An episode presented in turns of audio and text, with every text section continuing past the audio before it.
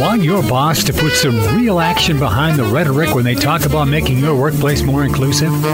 Find out how to hold their feet to the fire to demand diversity on the Diversity Dude podcast. I had kind of been seeing tweets about it as I was scrolling through my Twitter timeline. An effort to ban Toni Morrison's book, Beloved and it being linked to some kind of fight over in a Virginia governor's race, and um, it, how it doesn't really protect kids. It, it tries to sanitize them. I couldn't make heads or tails of all the drama. So I said, let me talk to Philip Bump. He is with the Washington Post. He has a handle on this. He has written about it. Philip, what in the hell is going on? That's always a good question.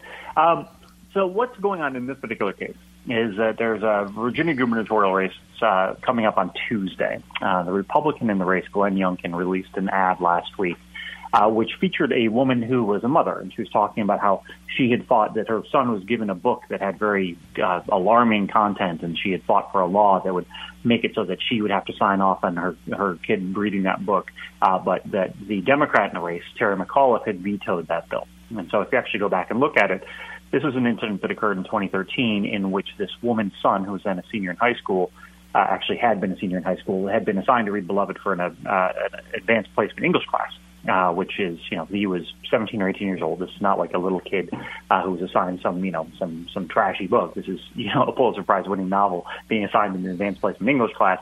Uh, but that, you know, she had fought for this having a thing where parents would have to sign off on, on kids reading books like that, apparently even in AP classes.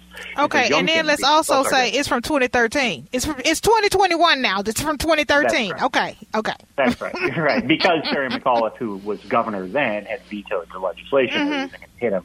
Because obviously we've seen over the course of this year all these debates you know, around what people like to call critical race theory, which usually isn't critical race theory, uh, but basically questioning the role of discussions of sensitive topics, particularly centered on race, which obviously Beloved is, uh, you know, and they were sort of carrying forward that same theme uh, into this gubernatorial race. Mm-hmm. And so I, I just I, I understand how how it popped up, but how did it morph into this? Let's just ban Beloved and, and get this book out of schools from this particular race in this particular state um, with this particular ad. Well, the the ad itself isn't specifically calling for either banning books or you know, or beloved in particular. It basically is just saying so. There's because there has been this big push where uh, you know some parents were getting frustrated at school board meetings, and right wing media started to amplify that. Uh, because there was this big fight between you know whether parents have a right to go in and basically yell at school boards, and McAuliffe, mm-hmm. uh, the, again the Democrat in the Virginia race, said, "Well, I don't think that parents should be telling teachers how to teach," and so a bunch of parents got mad at that again, you know, with some prodding from folks like Fox News and so on and so forth. And so Youngkin saw this as an opportunity to reintroduce this question that had come up in 2013. So it's not as though Youngkin is out there saying, hey, we got to ban Beloved, but he is using this argument, which was like essentially keeping teachers from being able to say, hey, we're going to, you know, because the law in 2013 was like you either have to, if, if, if the parent doesn't want the kid to read from that book, then you have to provide some other uh, you know, curriculum material. And it's just like, mm-hmm. there's no mm-hmm. other curriculum material, which, you know, is, is like beloved. It's just not, there's nothing out there which you can have a kid be part of a conversation if they don't read it. So it's essentially like saying you can't actually use this publication. So, so, you know, there's a lot of, there, there's some nuance here to this, but, but that's the, that's the genesis. And so, um, you know, where where does it go from here? Um, it, it, just seems like there's a lot of smoke and mirrors. There's a lot of um, drama. You know, it, it's not like we can't. Um, we want to erase slavery. Um, we can't um, change history. Um, this is part of the fabric of American culture, and you know, teachers have to teach what happened. Um, you know, if, if we don't educate people about history, it's going to happen again. It'll repeat itself. And you know, I'm I'm just so flabbergasted as a parent of four children um, who are, um, you know, I'm very hands on with their education. That we want to, um, you know, sanitize um, the education, uh, you know, and, and and not educate them about certain aspects of, you know, in in this country, but based on politics. Yeah, I mean, a lot of this is obviously downstream from uh, the Black Lives Matter movement, in, in Mhm. you know how that started in 2014, really grew in 2015. Uh, and that really drew new attention for white Americans in particular on this idea that there was something about American history which was being underrepresented and being reflected more broadly in systemic problems in the country. And there were a lot of people who didn't want to hear it and still don't want to hear it. And so they there was this ginned up uh, uh, idea earlier this spring about how critical race theory, which obviously is this academic regimen that exists at the university level, how that was being used to sort of teach kids. You know, essentially the claim was it was being used to teach kids, white kids, that they are necessarily oppressors, and you know that every white person's racist, and yada yada yada. Which is not at all what CRT says. Obviously, these are not things that are being taught. You know, maybe there's some like weird lesson plan that you know pops up in Speaker Kansas or something that they could point to and say, "Ha here's the thing."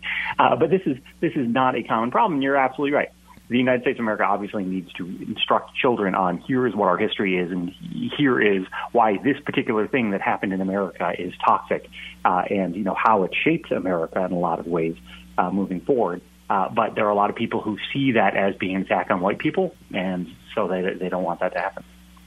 We are talking to Philip Bump. He is a correspondent with the Washington Post based in New York. Before joining the Post in 2014, uh, he led politics coverage for the Atlantic Wire. Um, you know, I, I want to take a quick commercial break, but when, but when we come back, you know, I, I really want to talk about um, what happens when we do um, try and sanitize history. I, for one, 49 year old African American woman, grew up, raised in Texas, went to Texas public school, graduated from college at uh, University of Houston, and did not find out about the Tulsa Race Massacre until I had gotten my degree from college. How could that possibly happen? We'll talk about that next. If you're like me, family is the most important thing in your life, but talking about finances with your family can be a challenge. This is a photo of me, my mom, my grandmother, and my great grandmother.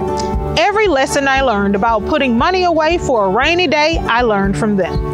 That's why I'm moderating an AARP panel on Tuesday, November 9th at 6:30 to talk about saving money for retirement no matter what stage you're in. So whether you're Gen Z, a millennial, Gen X, or a boomer, join me on November 9th. We'll have a panel of common folks like you and me.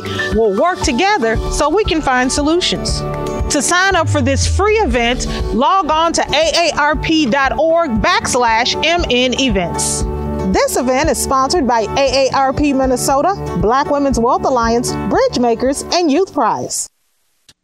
You know, I was saying before we took a quick break that I was probably 27 or 28 um, when I met some friends from Oklahoma and they told me about the Tulsa Race Massacre, and it was the first time I had heard of it.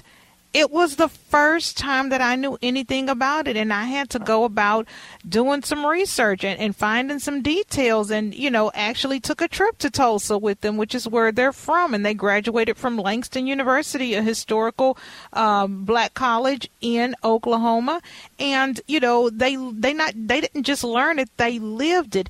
And I'm thinking, how do we not have this in textbooks next door in Texas. And, and and then I, you know, shared the information with my dad and asked him if he had learned about it in school, and he was like, "This is the first time I'm hearing about it." And, and you know, when when President Trump wanted to uh, have a rally in Tulsa on Juneteenth, um, you know, so many more Americans found out about it for the first time, and you would think that we would want more education about our history, learn more about people who are different or who don't look like us, and, and here we are whitewashing and trying to sanitize, you know, what happened in this nation's history. Yeah. No, yeah, you're right. I mean, we still do this with the Confederacy, right? I mean, we still have these conversations now. There's, you know, the conversation just recently about whether or not we should remove the statue of Robert E. Lee from Richmond, Virginia, and you know, there there are people out there like, oh, well, he was a great general, blah. It's like, no, I mean, he, he he was the leader of a group of people who was trying to keep, um, you know, a, a portion of America separate so they could keep slaves. I mean, it's it's insane, like that that there are people who have gone so long that there's been so much effort put into uh, trying to, to trying to reshape these horrifying events of American history as things which are, you know, either be more nuanced than they actually are, or, or should be presented in a way that uh, you know they obviously shouldn't be presented. Uh, but you know, this is something that has been going on for decades. I mean, obviously, the, the effort to sort of reshape what the Confederacy is about is, is a century old. I mean, they, they they started doing that 50 years after the Confederacy was over. They tried to figure you know a way to talk about it, and so you have events. You know, people don't understand the scale of lynching that occurred in the South, and you know even outside of the South. Uh, you know, 100 years ago. People don't understand how there was this resurgence of the, of the Klan that occurred about 100 years ago. And there are all these things which people just don't know because what we hear is, oh, well, there were, you know, black and white bathrooms in the South in the 1960s, and then Martin Luther King fixed it, right? Like that's the conversation about about race that Americans generally have, which is obviously a very nice thing to think happened, but obviously is also not at all, you know, does not at all capture right. uh, the scale. And, you know, we, we bring it back to this fight over Toni Morrison's novel, um, how it's inflaming the Virginia governor race. One of the things that you point out in your Washington Post column is that, hey, you were assigned Beloved in high school. You read it. Were you traumatized? Did you have bad dreams, honey? Tell me all about your experience, please. Did it did, did it keep you from being the man that you think you were created to be? I mean, did you have to go to therapy? Give me the scoop, uh, Philip. I did not. Yeah, I mean, it's it's interesting. I mean, seeing that in particular and having had that experience in high school, like no one blinked. I mean, yeah, it was a tough book. Like, and there's a lot of challenging stuff in it, right? I mean, that's that's why you read it. Um, but no, I mean, there's no point in time where I went to my mommy and said, "Hey, this makes me, you know, this makes it so I can't sleep at night." And I'm not trying to disparage someone who who finds this stuff that chilling, but I think the question is like, how are you so isolated in your life? you know, it's like I, you know, I, I don't know. I don't, I don't want to judge this guy, but no, is is a long story short. My teacher understood that we were old enough to be able to handle it, and we we handled it.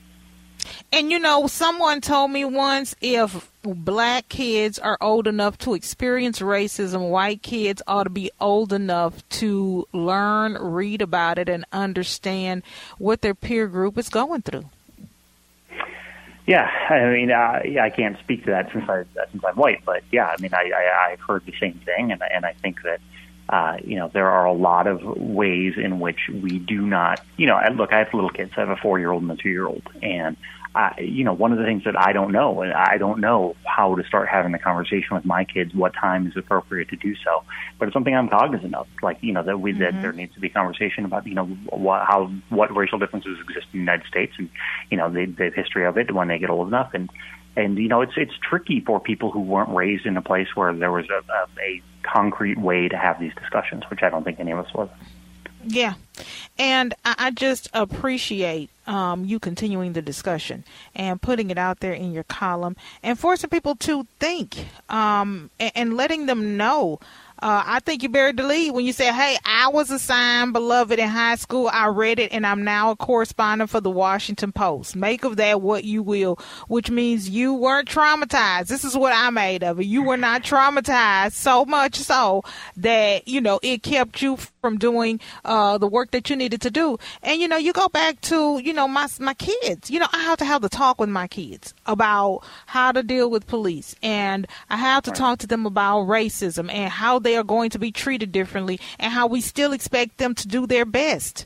Um, you know, I'm not going to be at a school board meeting, um, you know, expecting the, the, the teachers and, and, and, these other people to, um, you know, help shape and mold my children. It's my job. And, and my job is to get him prepared for life, uh, get all of my children prepared for life and let them know that life is not fair. There are going to be some challenges and give them the tools they need to make the right choices to deal with those challenges, especially with regarding race. You may go out there and um, because you have your hoodie on and your hands in your pocket, just trying to keep warm, um, you may look like a suspect to somebody and they may approach you. So this is what we do. We don't wear hoodies and we don't keep our hands in our pockets. If it's cold and we live in Minnesota, you put some gloves on or you put a cap on your head. Uh, and those are things that they have to deal with. And, we don't think, oh, well, because they have to deal with it, they're traumatized. They learn how to work, they learn how to cope because this is their reality. And so, you know, when I hear people, you know, the, these parents, for me, with the false outrage at school board meetings talking about um, beloved and, and, and all these other, you know, things, and, and they don't want this book and they don't want that book, and, and you know, speakers who, you know, were coming to talk about their books at school um, down in Texas who were now being uninvited. You know, it's just stop clutching your pearls when my son is ducking bullets from the police. Please stop you know, please stop. If anybody ought to be clutching pearls, it ought to be every black mother in this country because of the things that our children have to go through. You know, it's it's so um heart hardening, Philip, because you know my son makes good grades. He makes A's and B's. He's a good global citizen, and I have to sit down and tell him, no matter how good you are, um, some people are not going to think the best of you, just based on the color of your skin you know, so to have somebody tell me, well, because of something my child read in a book, now they think that they are um, less than, or they think they're wicked or evil, and and I don't want them to have to read that book because it's going to make them feel bad.